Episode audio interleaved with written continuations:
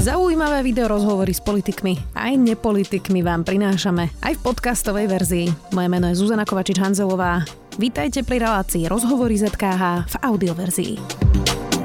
S reformou nemocníc sú nespokojné niektoré župy a samozprávy tvrdia, že najprv treba spraviť posilnenie siete ambulancií, inak to pre niektoré regióny bude fatálne. Minister Lengvarský o ambulanciách hovorí, na krku má ale Slovensko šibeničné termíny v pláne obnovy. S čím presne majú župy problém, spýtam sa vicežupana Bansko-Bystrického kraja. Ondreja Luntera, vítajte. Dobrý deň.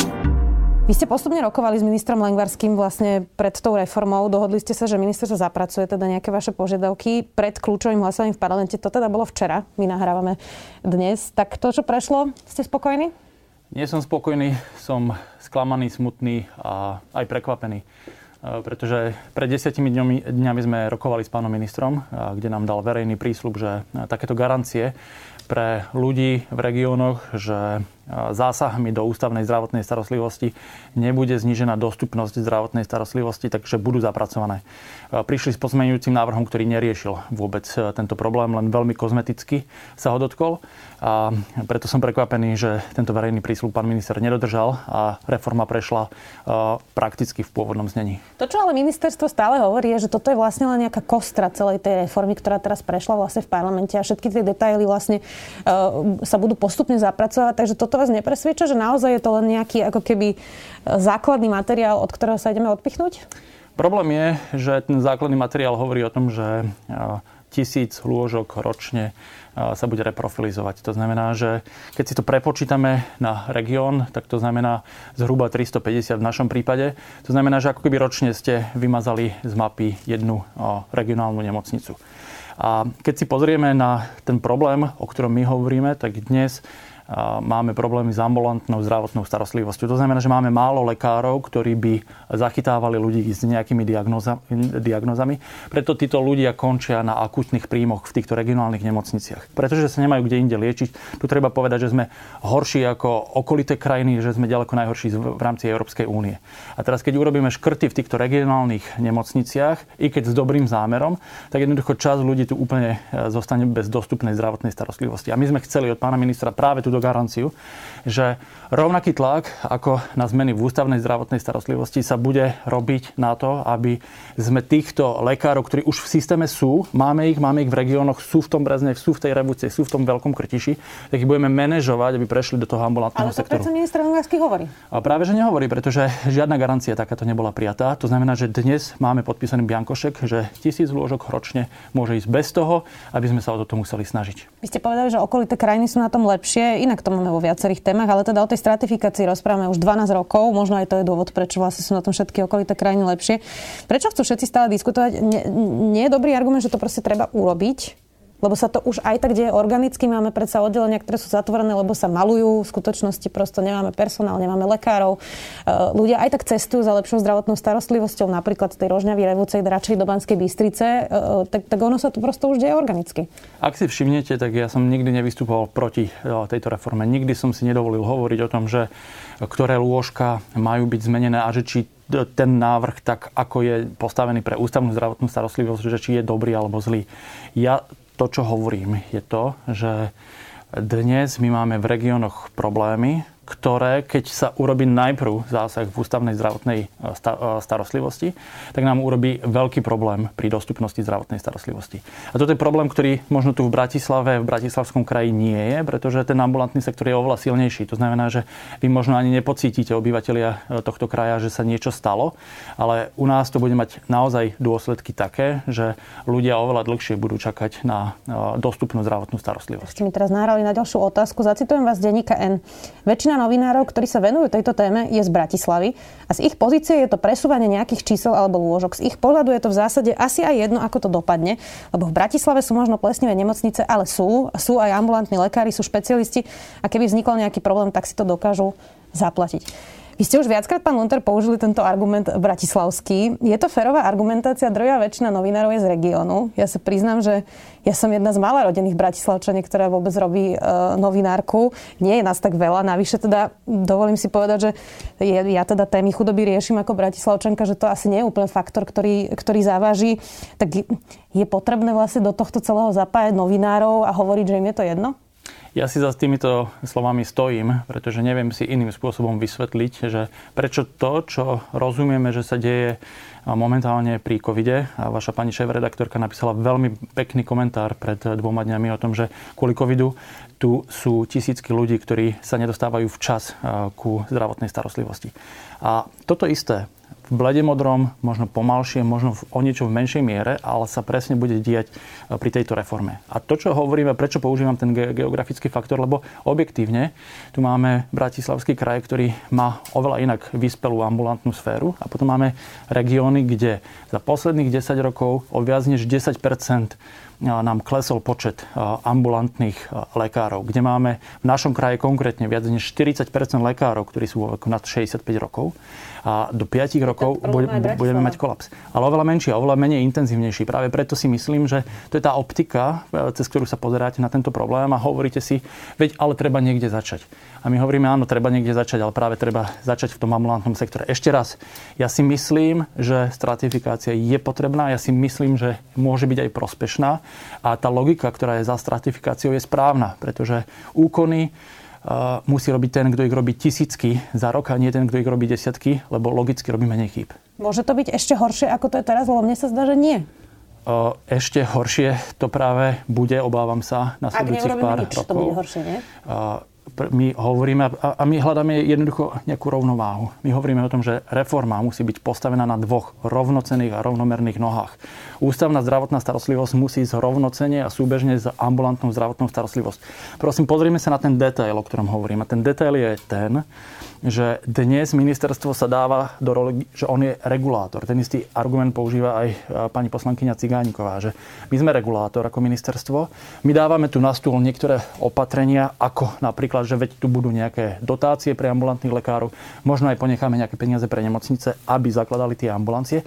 A už potom niečo sa stane ale to niečo je práve to, čo my hovoríme, že tu musí garantovať ministerstvo, že to bude funkčné a keď nebude funkčné, tak príde s nejakým novým a ďalším riešením, kým to nebude funkčné, aby sme potom mohli začať škrtať tie lôžka v ambulantnej sfére. A toto nám chýba. Toto v tej reforme nie je. A teraz prakticky, čo sa nám môže stať, je to, že my zrušíme tú danú konkrétnu nemocnicu alebo ju reprofilizujeme, používame tento jazyk a teraz my nevieme, tá skupina lekárov, ktorí tam liečia, čo spravia. A teraz, keď neurobíme my nič, tak jednoducho sa stane to, že časť z nich pôjde do krajského mesta, časť z nich pôjde do Bratislavy, časť z nich pôjde do zahraničia a oveľa menej z nich skončí v danom, v danom konkrétnom regióne, ako keby sme ten proces detailne manažovali, s každým z nich sa rozprávali, riešili s riaditeľmi tých nemocníc, že akým spôsobom jednoducho ich udržať v tom regióne. A toto je problém, ktorý už dnes nám vznikol tým, že vlastne sa tu rozšíril nejaký zoznam nemocníc a už máme radu nemocníc, kde sa tí mladí lekári nehlásia, ktorí sa po minulé roky pri klasickom trende, že človek skončí školu, tak čas z nich skončili v regionálnych nemocniciach a teraz nám nemocnice hlásia nulu.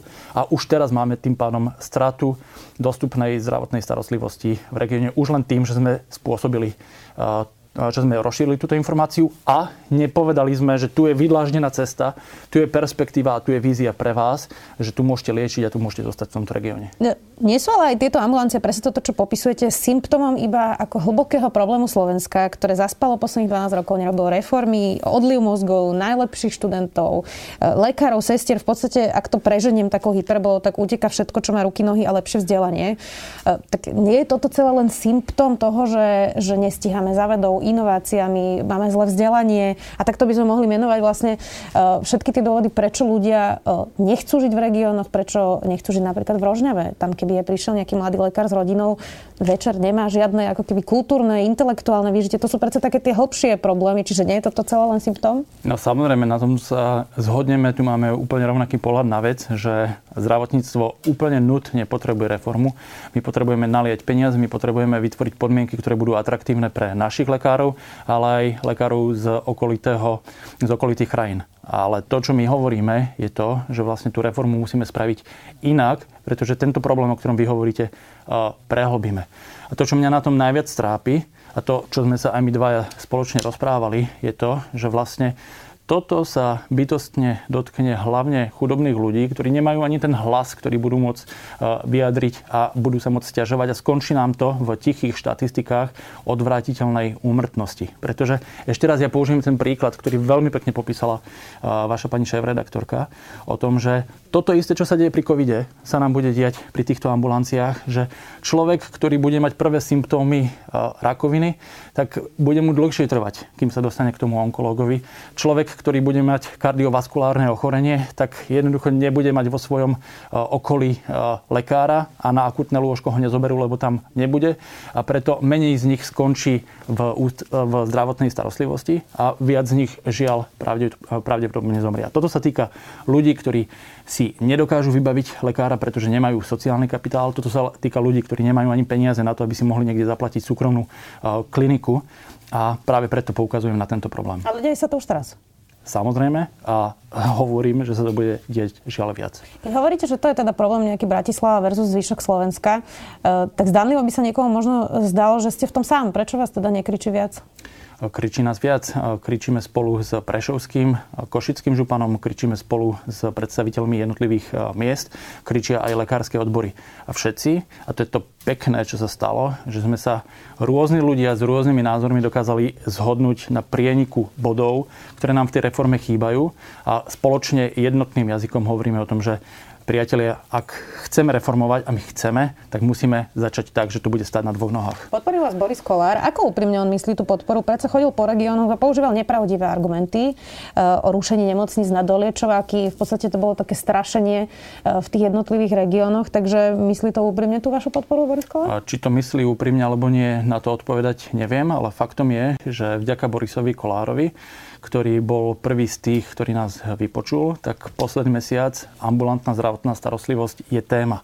Pred mesiacom toto ani v odborných kruhoch téma nebola a mali sme tu dva tábory nezmieriteľné tábory nekritických obhajovateľov reformy a tábor všetkých ostatných, ktorí boli hádzaní do jedného vreca, že sú v opozícii proti reforme. A vďaka tomu dnes posledný mesiac, a to je úspech, a za to som vďačný, sa môžeme baviť vecne o tom, že čo chýba a čo je potrebné zapracovať. Keby prišiel Peter Pellegrini alebo ja neviem, Robert Fico a chcel vás podporiť, tiež sa s ním postavíte na tlačovku? Ja som postavil jasnú, zrozumiteľnú líniu a poviem to úplne zrozumiteľne, že s kým som ochotný sa postaviť na tlačovku a, a s kým nie.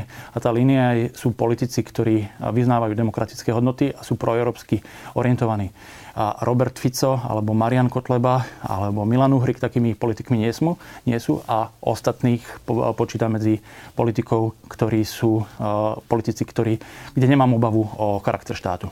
Tá diskusia ambulancií súvisí teda s reformou nemocníc, na tom sa asi zhodneme, to nie je vôbec na diskusiu, ale zároveň je to veľká separátna téma ešte okrem, to, okrem toho. Vlastne tú reformu by sme zrejme museli ambulancii urobiť tak, či tak, aj keby sme nerobili reprofilizáciu lôžok. A minister Lengvarsky neustále hovorí, že vlastne súbežne s tou reformou začnú pracovať aj na tej ambulantnej uh, sieti. Tak prečo podľa vás neobstojí ten argument, že urobme tú reformu nemocnic a posilníme súbežne s tým ambulantný sektor? Ja rozumiem, že ste možno chceli vidieť nejaké konkrétne garancie vlastne v tom, čo prešlo včera v parlamente, ale minister Lengvarsky uh, to deklaruje neustále. Čiže vy mu neveríte?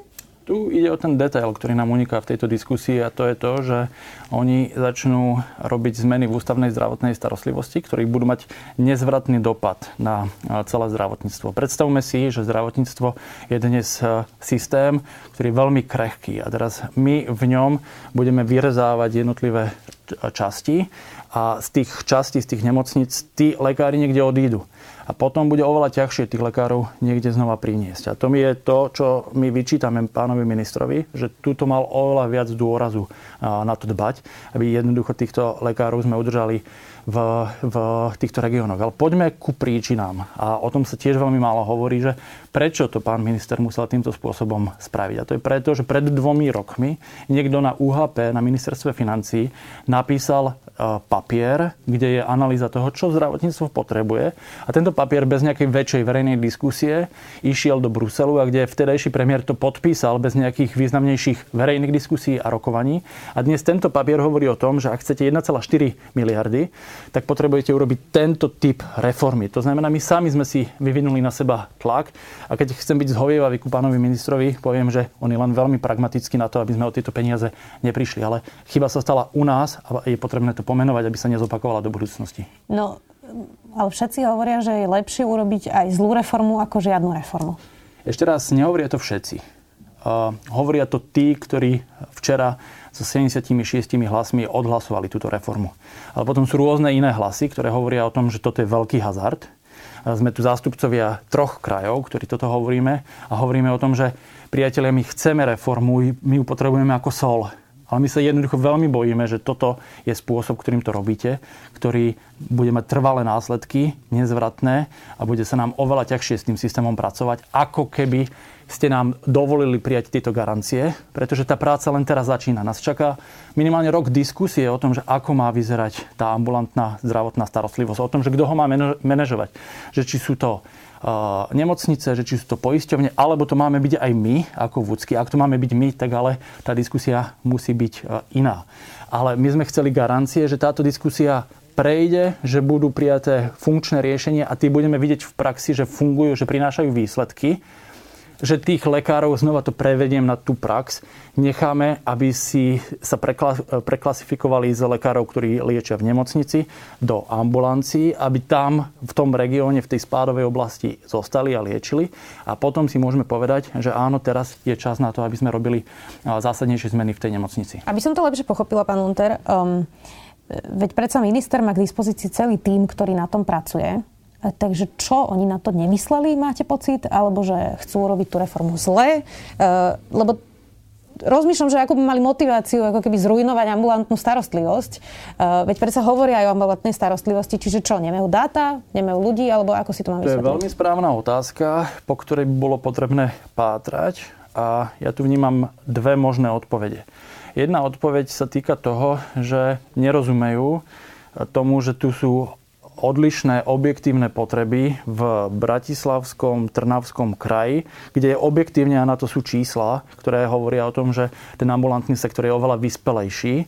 A keď urobíme špecializáciu nemocníc, tak to bude mať len pozitívne výsledky a to nikto nepopiera. A potom sú tu problémy, ktoré začínajú niekde na západ od Trnavy smerom cez Bystricu na východ, ktoré, e, kde hovoríme o tom, že ak urobíme tieto zmeny, tak reálne sa nám zníži e, dosah zdravotnej starostlivosti. To je to jeden možný výklad. je zo Smižian ja hovorím, aký je, aká je možná... Šéfoval nemocnici v Ružomberku. Tak... Druhý, dru, druhý možný výklad toho, že čo sa deje, je to, že sme si jednoducho vďaka ministerstvu financií spred dvoch rokov uplietli na seba bič a teraz nechceme prísť o tie peniaze a preto si hovoríme a obhajujeme toto, čo robíme, cez to, že tak ale niekde treba začať. A nechceme predsa prísť o tie peniaze. A už je to aj tak zle a odvraciame pohľad od toho, aké to budú mať dopady na ľudí. Inak e, jeden z dopadov, ktorý budeme mať e, nepochybne, a už to začína, je odliv zdravotníkov vo všeobecnosti. Teraz nielen to, čo hovoríte vy, že teda nepôjdu do ambulancií v regiónoch.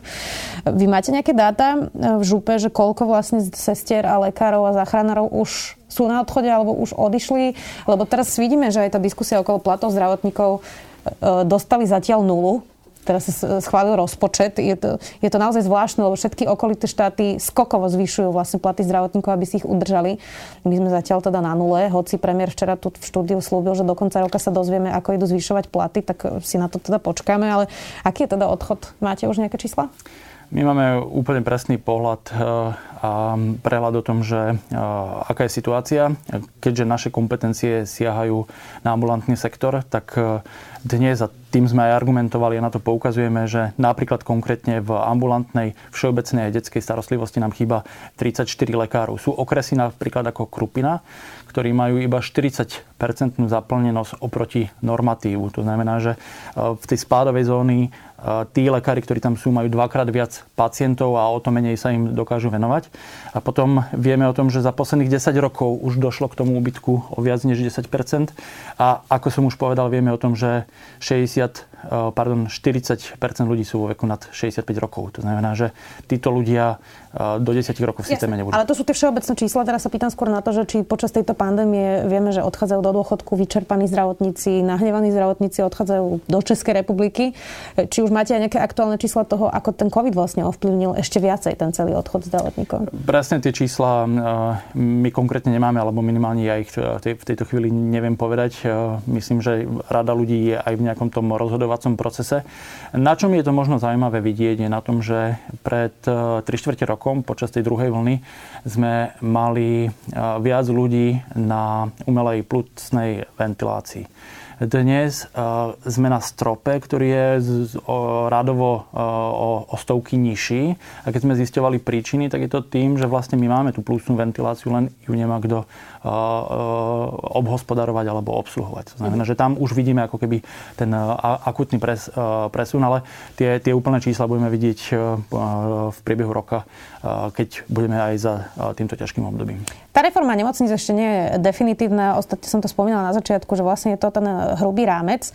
E, takže vidíte tam ešte priestor na rokovanie s ministrom Lengvarským, veď predsa to naozaj môže ísť ruka v ruke aj s tou reformou ambulancií.